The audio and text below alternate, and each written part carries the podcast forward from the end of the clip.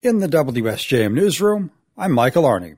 There is some movement by the Berrien County Board of Commissioners on the wages paid to court clerks. WSJM's Andrew Green reports. The outcry last week by Berrien County court clerks to the Berrien County Board of Commissioners about wages appears to have made a difference. Speaking at a meeting Thursday, Commissioner Bob Harrison said the Personnel Committee has been considering the issue. We had a discussion regarding the court clerk wages, and we met with our administrator, talked through some process issues, some efforts to gather some data. At last Thursday's commission meeting, about 20 court clerks spoke out about low wages and a lack of staff. They said they're making fast food level wages while being expected to approach their jobs as careers.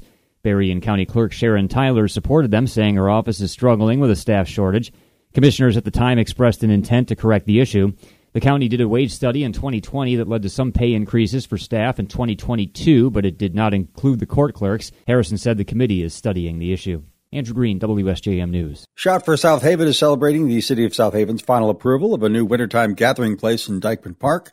The City Council has signed off on the construction contract for an outdoor fireplace at the park. Assistant City Manager Griffin Graham tells us they want to attract more people downtown in the winter. We're excited to bring this additional amenity to downtown to really supplement the other great features we have down there. Notably, this feature was fundraised by the community to be able to make happen. Graham says Shout ran a fundraising campaign that attracted more than 100 donors, while a matching grant from the Michigan Economic Development Corporation has helped clear the $115,000 cost. We know where the feature itself is going to go with a walking path connecting the pavilion to the rest of downtown, as well as some new benches and seating arrangements for the gathering space. Graham says construction is expected to start in September. The city is planning a ribbon cutting before Thanksgiving.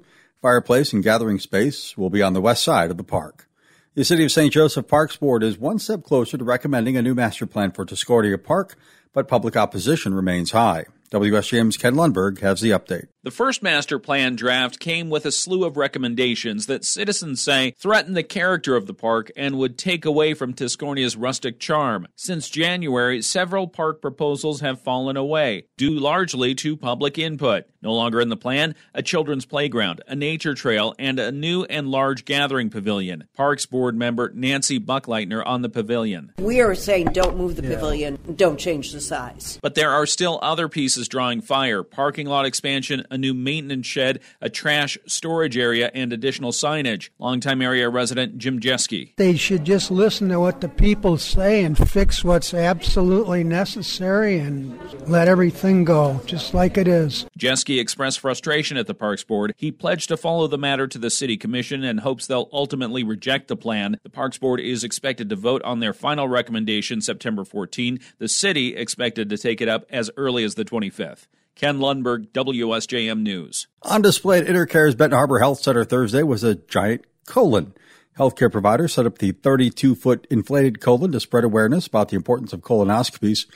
Intercare Chief Medical Officer Lisa Fink told us colon health is sometimes overlooked. To be honest, not everybody runs to get their colonoscopies, um, so we understand that. So trying to take a different angle at it and get a little bit different perspective. The giant inflated colon contained information on conditions a colonoscopy could detect with examples of healthy and unhealthy tissue.